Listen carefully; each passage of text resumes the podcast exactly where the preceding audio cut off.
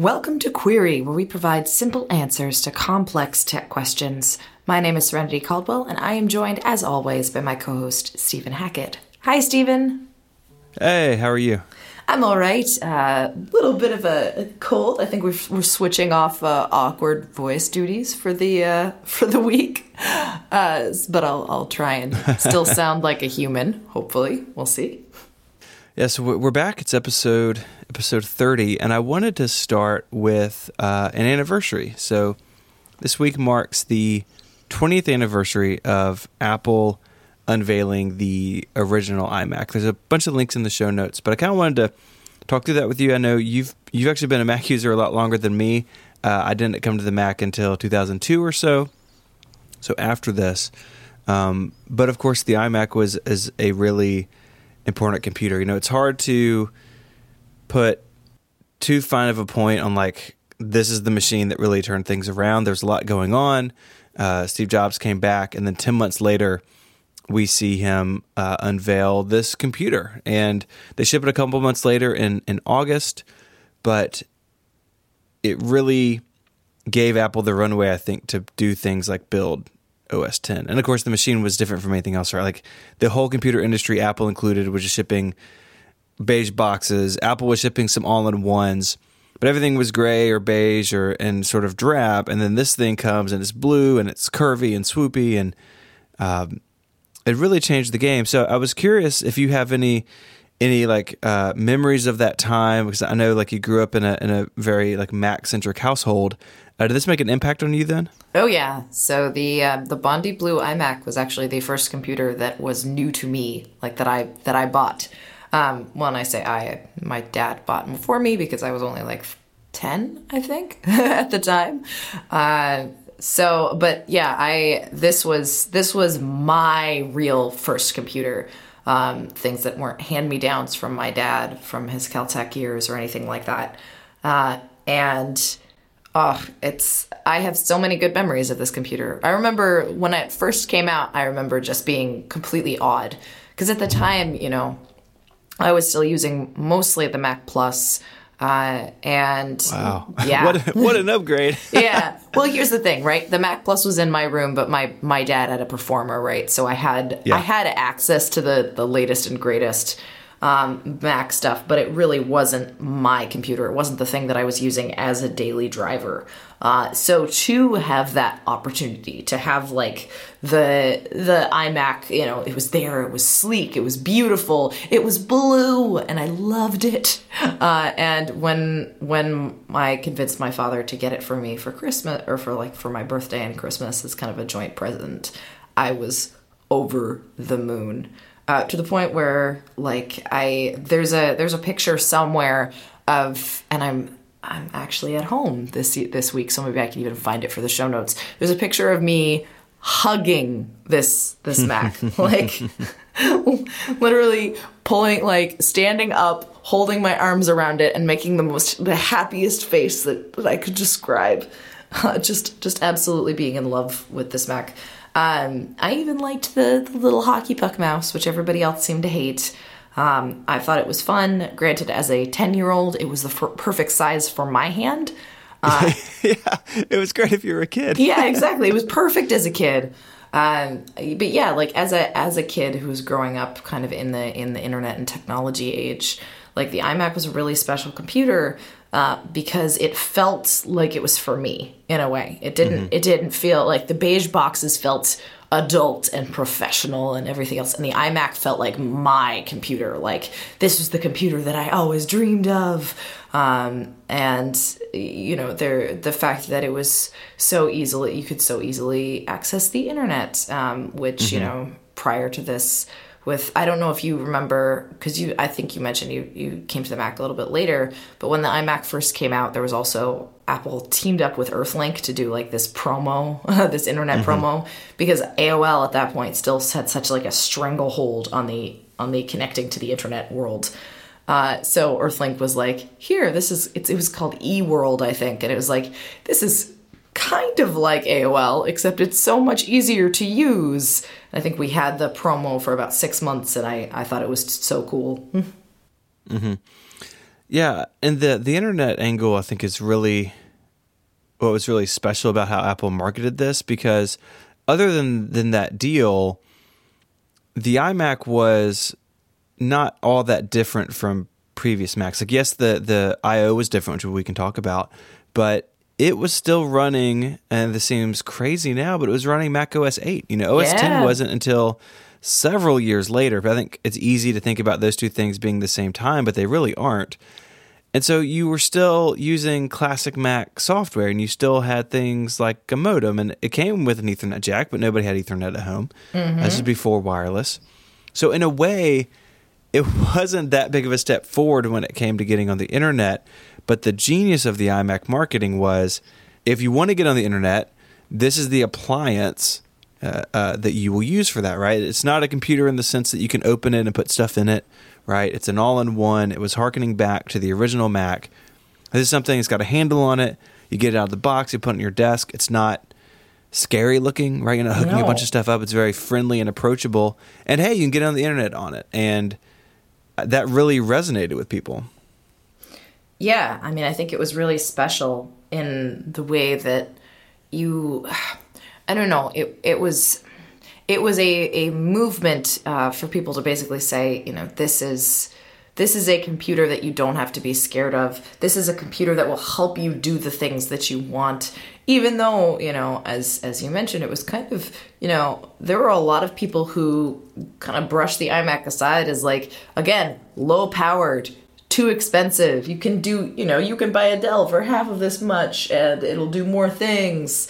Um, but the the driving force behind this was just so so much like, oh, this is easy. You don't have to have SCSI ports. You don't have to have crazy mm-hmm. proprietary connections.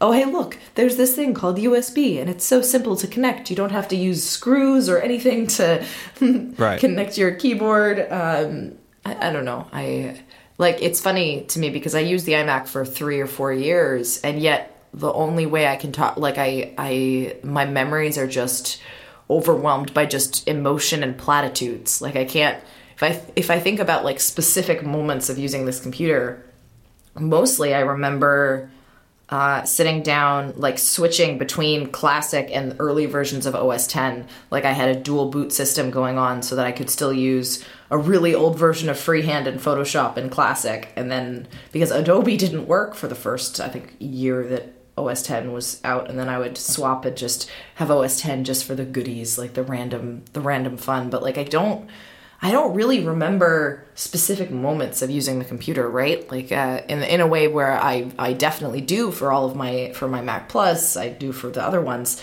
But when I think about the iMac, I just think about pure joy. I just think about like having fun using it. Just strange. No, I, th- I, think that's that's one reason this machine was so popular. You know, you did mention USB, and I think it's important to, to talk about it for a second this computer didn't have SCSI or ADB or Serial, you know, all of that stuff that had been on the back of Macs for a decade mm-hmm. and was on the back of the professional Mac until after this computer. Um, the Power Mac followed in, the iMac's footsteps uh, several months later. And it wasn't like the the uh, Thunderbolt 3 uh, thing is now where you can adapt out. Like, this was a hard break. Like, you were buying new accessories. Mm-hmm. If your if your scanner was a, had a SCSI connector on it, you're buying a new scanner to use it with your iMac, and it's really incredible. I, I was reading through some old MacWorld magazines in preparation for this, and there were no USB devices for the Mac when this was introduced, right? Because it was it, it wasn't USB wasn't a thing on the Mac. USB was barely a thing in the world. And by the time it finally shipped, and in, you still really had to have drivers. Yeah, mm-hmm. yeah. So you had to have the hardware and the software, and because the Mac was such a tiny platform, there was a real concern that oh, USB is going to take off on the on the Windows side, but no one's going to buy or build drivers for the Mac because the Mac is so small. And thankfully, it that panned out. Right, Apple took a really big bet here, and and it worked. And this is also a machine that doesn't have any removable storage. There's no floppy drive. and the original one just had a CD a CD drive. So, you know, it's really incredible how bold they were with this, but I think that boldness is what energized the the user base. The people saw where Apple was going, and thankfully they followed, and the industry followed. Because if they hadn't, uh, we may not be having a podcast today. I mean, Apple was in really bad shape, and this was the right machine at the right time. I, I just think it's I think it's incredible how well it worked out. Yeah, it really did. I mean, this this was the machine that allowed me to really talk to people about how awesome I really like. I had been a Mac fan from the very beginning, but I was always kind of not necessarily made fun of per se because people still, you know, the Mac Plus was still a pretty popular computer when kids were around, and uh, you know, but there was still this this growing sentiment of like, why are you using a Mac? PCs are so much better. You can build right. them. You can do all these things on them. You can code on them. And uh, yeah, it's once the iMac came out, I was like, yeah, but can you do all of this stuff? Um, I can't even remember. Do you know, Stephen, um, if iLife came out with the first Mac, or was that an, an OS 10 thing? I want to say it was an OS yeah. 10 thing, but. Yeah, iLife was definitely uh, an OS 10 thing. Uh, iTunes was around starting in 2001, so that's three years after this. So this is, I mean, this really is like Mac OS 8 days. I mean, you ha- you're using Apple Works and you're using uh, you know all those classic apps, uh, all all the creative stuff that came with iLife was was you know three, four, five years later. iMac DV, I forgot about this. yeah, yeah, the DV brought FireWire and iMovie. So iMovie was iMovie and iTunes were the first ones, but things like iPhoto and iDVD weren't until much later. Mm-hmm. Well, yeah, because at the time, I mean, the the CD drive was just read only, as I recall. Mm-hmm. So you know, it's it's a simple machine. Looking back, uh, obviously, you know, pales in comparison to the hardware we have now, but it, it really made a splash. So it's it's fun hearing your stories about it. Like I said, I kind of missed this. You know, the iMac G3 was one of the first Macs I interacted with at school, but I didn't really understand the importance of it. Like I thought it was weird because we had some beige Macs too. It's like, oh, this one is, you know, purple or this one's green. Like obviously it was different, but um, I definitely wasn't uh, wasn't aware of its importance until years later. Yeah, and I think it still has a very important role to play years down the line. I mean, when we think about all in ones, those were really, I think all in ones really weren't being made outside of the education market, and they were really kind of shunned upon because they were looked at as inferior computers and weaker computers uh, because you couldn't obviously put as much stuff in them. Uh, and Apple, I think, really revolutionized the idea that an all in one computer can be sleek and sexy and awesome and, and a great computer and not just like a hindrance for the education market. And we look at it, you know, the iMac Pro today, right? Yeah, it's interesting, right? Like the, the all in one is still Apple's kind of uh, home base, at least on the desktop. And I think for all the same reasons it was important to them then that it's more approachable. You know, I have an iMac Pro here, and it's looking around my desk. It's hooked up to an audio interface, to a headphone amp, uh, to three external hard drives, and it's got Ethernet coming into it. it. Has all this stuff, but sitting here at my desk, I can't see any of it because it's all going out the back. Like it's all very friendly and approachable, and in a way, in all the all-in-one design sort of hides the complexity and power that this machine has. Now, there's still room for a. Like they're still building the Mac Pro, and we can talk about that, you know, when it appears next year. But I think the all-in-one, even as notebooks take over, right? The majority of Macs are sold as notebooks. That's that's been true for many many years. But I think on the desktop, the, the all-in-one is still Apple's home base for for all the same reasons that it worked not only 20 years ago, but uh, 34 years ago as well with the original Macintosh. So that's the iMac. Happy birthday. Happy, happy birthday, birthday iMac. iMac. And happy birthday, Hockey Puck Mouse. uh, they killed that before they went to the G4. That didn't that didn't make it too long, thankfully. No. Uh, before we carry on, we got a lot more to talk about. I want to tell you about our first sponsor. This episode of Query is brought to you by our friends over at Pingdom. The reason Pingdom is awesome is because it keeps your sites, the sites you love, online. Pingdom monitors a website so you don't have to, giving you real time feedback so you know exactly what's going on at all times. Because let's just be honest, stuff breaks on the internet all the time. In fact, Pingdom detects around 13 million outages a month. That's more than 400,000 a day. So, regardless of whether you have a small website or managing a complete complicated infrastructure, it's super important to monitor its availability and performance so you don't become one of those one of those 13 million outages each month. You don't want your website to be down, but you really don't want it to be down, and you find out about it via a tweet or an email. And that's why you need Pingdom because they alert you quicker than anything else. And it's super easy to get started because all Pingdom needs is the URL you want to monitor. They take care of the rest. You're not doing things on your server or doing things with your DNS. You just give Pingdom URL and you're set to go. Go to pingdom.com slash relayfm right now for a 14 day free trial, no credit card required. And then when you sign up, use the code QUERY at checkout to get a massive 30% off your first invoice. Our thanks to Pingdom for their support of this show and Relay FM. All right, so we had we had a question from Gav uh, who writes, uh, "We're looking to replace a Windows laptop for light home use, and wondering if we should get a 12.9 inch iPad Pro or a MacBook Escape, which is sort of the the nickname for the 13 inch MacBook Pro with no touch bar, so it's got two ports and function keys and stuff." Um, this is a really interesting question for a bunch of reasons. A, the price point between those two things, especially if you do like the smart keyboard and a pencil very close. You know, it's definitely within the same range of the of the that cheap MacBook Pro. Uh, so it's not like you're spending half the money or twice the money. You're in the same ballpark. Uh, but I think it comes down to to what you need to do. Absolutely. So yeah, I find this question really interesting, as you as you mentioned, Stephen, um, especially because I currently use both an iPad Pro and a MacBook um, so I'm I feel like I have a really good idea of use cases for each of them, um, and I think you kind of hit the nail on the head when it comes to what exactly does light home use mean for you, Gav? Uh, because it could be a, a, whole range of different things. Like, are we talking about email? Um, are we talking about using, you know, a shared home calendar? Are you talking about photo viewing or photo editing? Or do you want to share and organize your photos?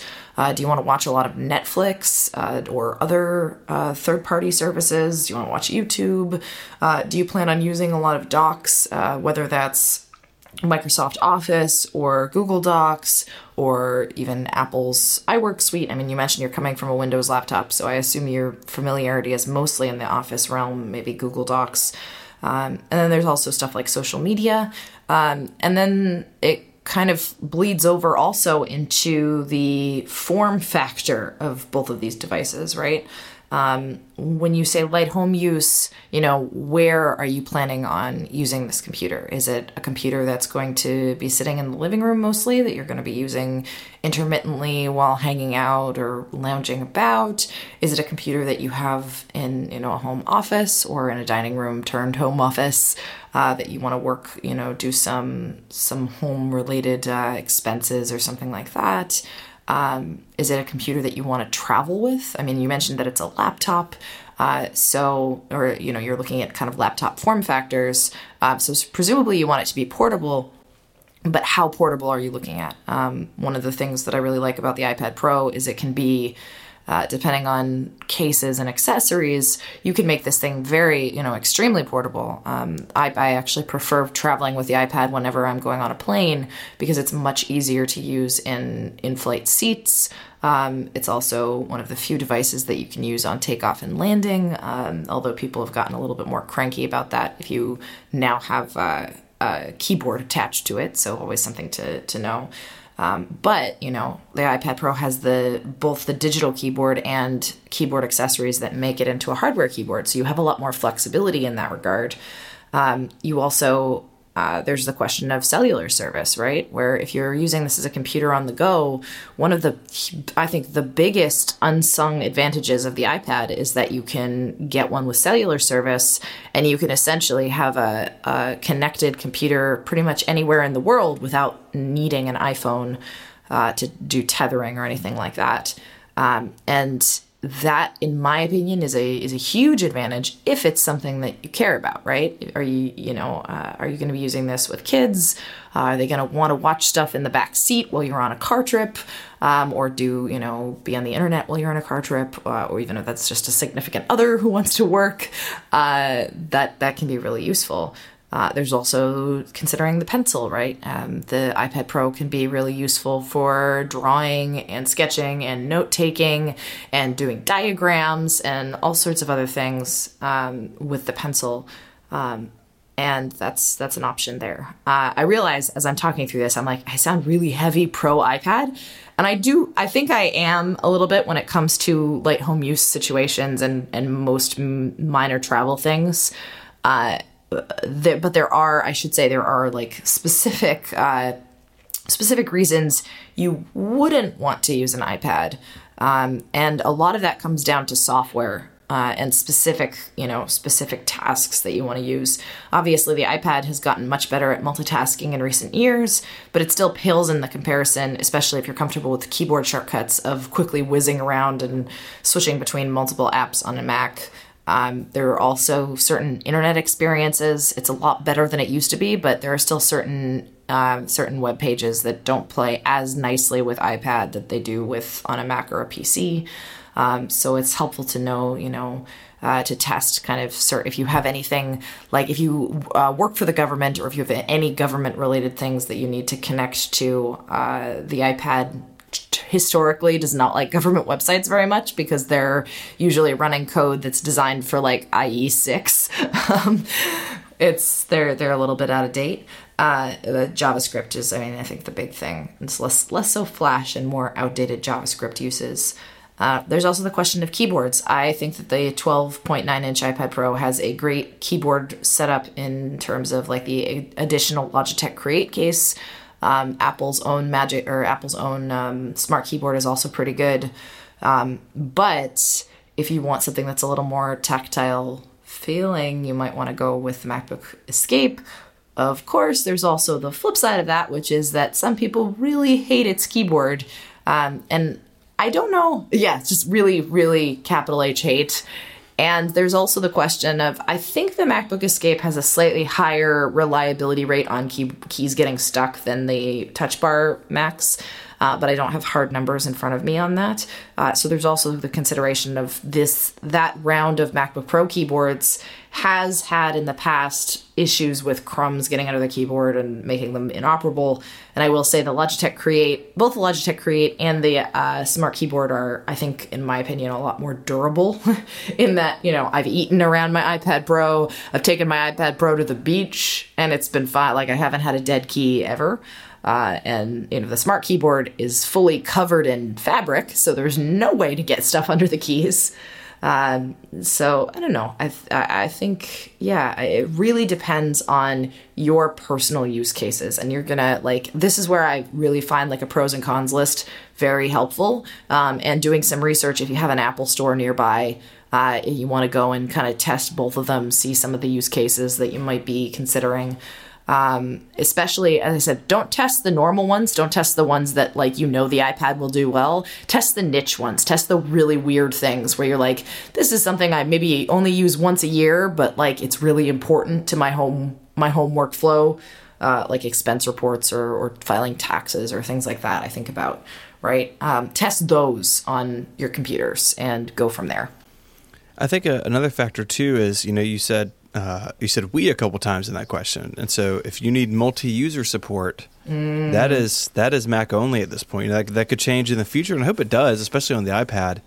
But if you need a system where you know one or more people have their own data sets, you know their own contacts, their own calendars, their own login logins to apps, like an iPad, unfortunately, is a is a very single person type of device for for a lot of people. So that's something that that came to mind for me is you know if this is a shared device.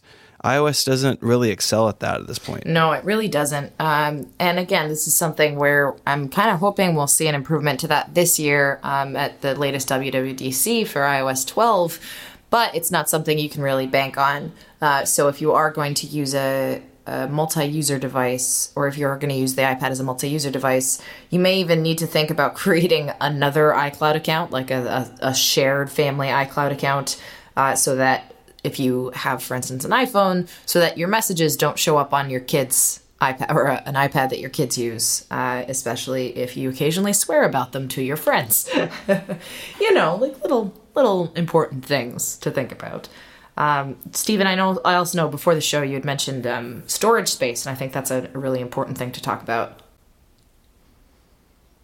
Yeah, on iOS, you're going to be more dependent on cloud services, uh, just because you don't have that local file system the way you do on the Mac, and in particular with with iCloud stuff, you know, um, unless you buy the biggest iPad Pro, you know you're you are going to be limited in size to a degree if you have a large photo library, and you're going to be dependent on iCloud to to make sure that that gets backed up and synced uh, other places. So, you know, it, it's more than than just the cost of the device. You know, I would say on the Mac side, if you if you uh, with the Mac, one of those extra expenses is going to be a hard drive to back it up to, or something like Backblaze. You know. Um, on, on iOS, that means paying for a service. On the Mac, it means you know paying for a device or a service. But you do have those other costs that that can come into play. And if you have a lot of data, then uh, that you want to keep locally and not some, on something like Dropbox or iCloud Drive, then the Mac may be a better choice. Yeah, exactly. That's a big deal. Um, and it is it is easier to, of course, interact with file storage than it has been on iOS, but I still think that the Mac is key mm-hmm. when it comes to that sort of stuff. Uh, so those are kind of our, our recommendations, Gav. I, I hope that helps you get a little bit more of a sense of where you should be looking and what fit, what factors you should be considering. Uh, as I said, I'm a little bit bullish on iPad Pro when it comes to basic home use devices. I think unless you have something very niche that you need a, a Mac for, I, I tend to lean towards it because there's just there's so much more flexibility uh, for on an iPad. An iPad. Yeah. So, I hope that was helpful. there's, there's a lot of pros and cons on both sides of this, and you know, it may be that it comes down to a single factor that kicks one over the other. We're going to get into the speed run, but first, I want to tell you about our second sponsor this week. That is Simple Contacts. It's pretty great when an app takes a tiresome task and makes it fuss free. And Simple Contacts does this by being the easy way to renew your contact lens prescription. You'll be able to reorder your contacts from anywhere in just minutes. All you need to do is to complete their online self guided vision test. It takes less than five minutes, and you can do it from wherever you are. No more doctor's offices and no more waiting rooms. Once you complete it, you can order your favorite contacts right from the website or app. Simple Contacts offers the lens brands you love with options for astigmatism, multifocal lenses, colored lenses, and more. You'll be able to order exactly what you need from the palm of your hand whenever you want. I know they offer the brand that I like, which I'm a little picky about, and they just show up at my door. I don't have to leave the house. It's super great. The vision test is just 20 bucks. For comparison, an appointment without insurance could cost you over 200. Simple contacts can save you money and time, but we do need to let you know this is not a replacement for your periodic full eye health exam. Simple Contacts just checks that your current prescription still helps you see 2020 and will renew your lenses based on that prescription. They're not writing a new prescription or examining your eye health. Like I said, I've used this. I did the vision test. My prescription is still good. I order the contacts. They show up. It's all very simple. All from the iPhone. It feels like the future, quite honestly. As a listener of this show, you can save $30 off your contact lenses. Go to simplecontacts.com slash query or enter the code query at checkout. That's simplecontacts.com slash query or use the code query for $30 off. We thank Simple Contacts for their support of the show. So Benjamin writes A friend of mine got a new number. This one and the old one are both SMS conversations. How can I combine the two text message threads, Stephen? Um, unfortunately, uh, I'm our messages is really pretty bad at this. There's no way to combine these that you, neither you nor I could think of, or we could find or try. Uh, it seems like you're going to be you're going to be stuck with that sort of historical record with the old number and then the new messages under the new number. Uh, this is irritating with group messages too. I wish Apple would give us more tools around this because this happens and you end up with splintered threads and conversations with people. But uh, unfortunately, as far as we know, there's not there's not a great answer for Benjamin. Yeah, and then for like the the sad, kind of frustrating thing is this is true for a lot of messages services. Like uh, Facebook is not great about this either. Uh, although uh, I think the best thing to do, honestly, if you're if you're worried about switching, this is more of a future proof thing. Uh, if you want to keep uh, all of your messages in the same place, you might want to consider um, uh, consider an uh, an app like Signal, um, where you just have the you have the username of the person and then their underlying phone number connects to that username rather than worrying about the phone number itself. Mm-hmm. You would think um, that this would all work magically in messages because Apple is, you know, and generally pretty good about that, except no. It's been a pain for years, and especially when SMS is concerned. Um, maybe if uh, if Apple switches over to Google's fancy new open system. I forget what it's called already. It's been two weeks and I've already Chat. Yeah, Do you remember, Stephen? Yeah, using RCS as the backend. Yes, RCS. That's it. I was like the acronym just completely went out of my head. So if Apple switches over to RCS over SMS as Google is doing, um, maybe there's there are more tools in that arena. But unfortunately, here you're kind of out of luck.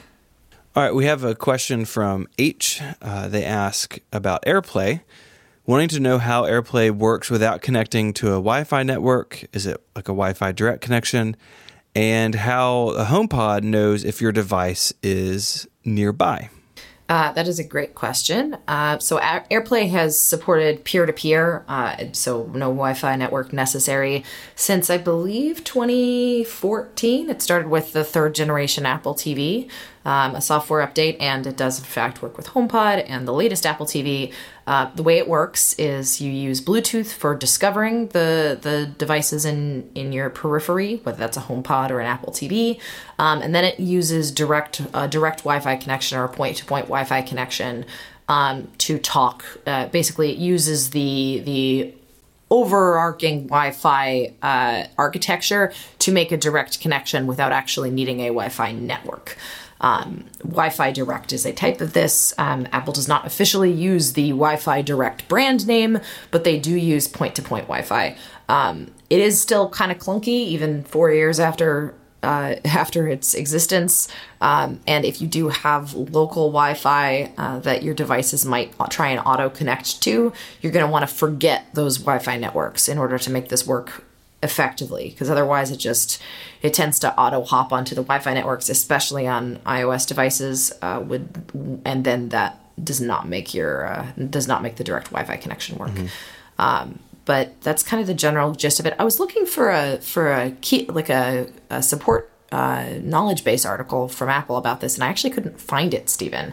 So I might go do a little bit more digging after the show and see if we can find something for the show notes. But um, but yeah, until then, that's that's basically the gist of how this works.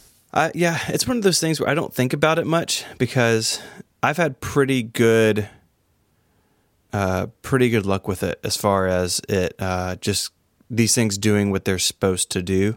But it is helpful to know how it works in case in case something goes wrong.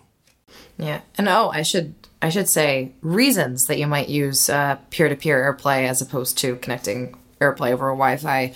Um, it's really good in classrooms or for presentations. Um, if you don't have access to the local Wi Fi network, you can still connect your iPhone or your iPad or your Mac to your Apple TV and then present. Um, or if you're, say, you're bringing your HomePod, I don't know, I say you're bringing your HomePod to your sports warm ups, right? And you want everybody to listen to a, a, jazz up song to get them pumped for, for an upcoming competition. Uh, you can plug in the HomePod and you don't need a Wi Fi network nearby. You can just use Wi Fi, uh, you can just use peer to peer AirPlay to play an offline song from your from your iPhone. So cool stuff. Uh, so let's go on to our last question in the speed run, Stephen. Uh, Anthony would like to ask you um, they saved an iMac G3 from going to the recycling center. Anything fun that they should do with it? That's a great question. I think you've got a couple of options uh, depending on what sort of shape it's in.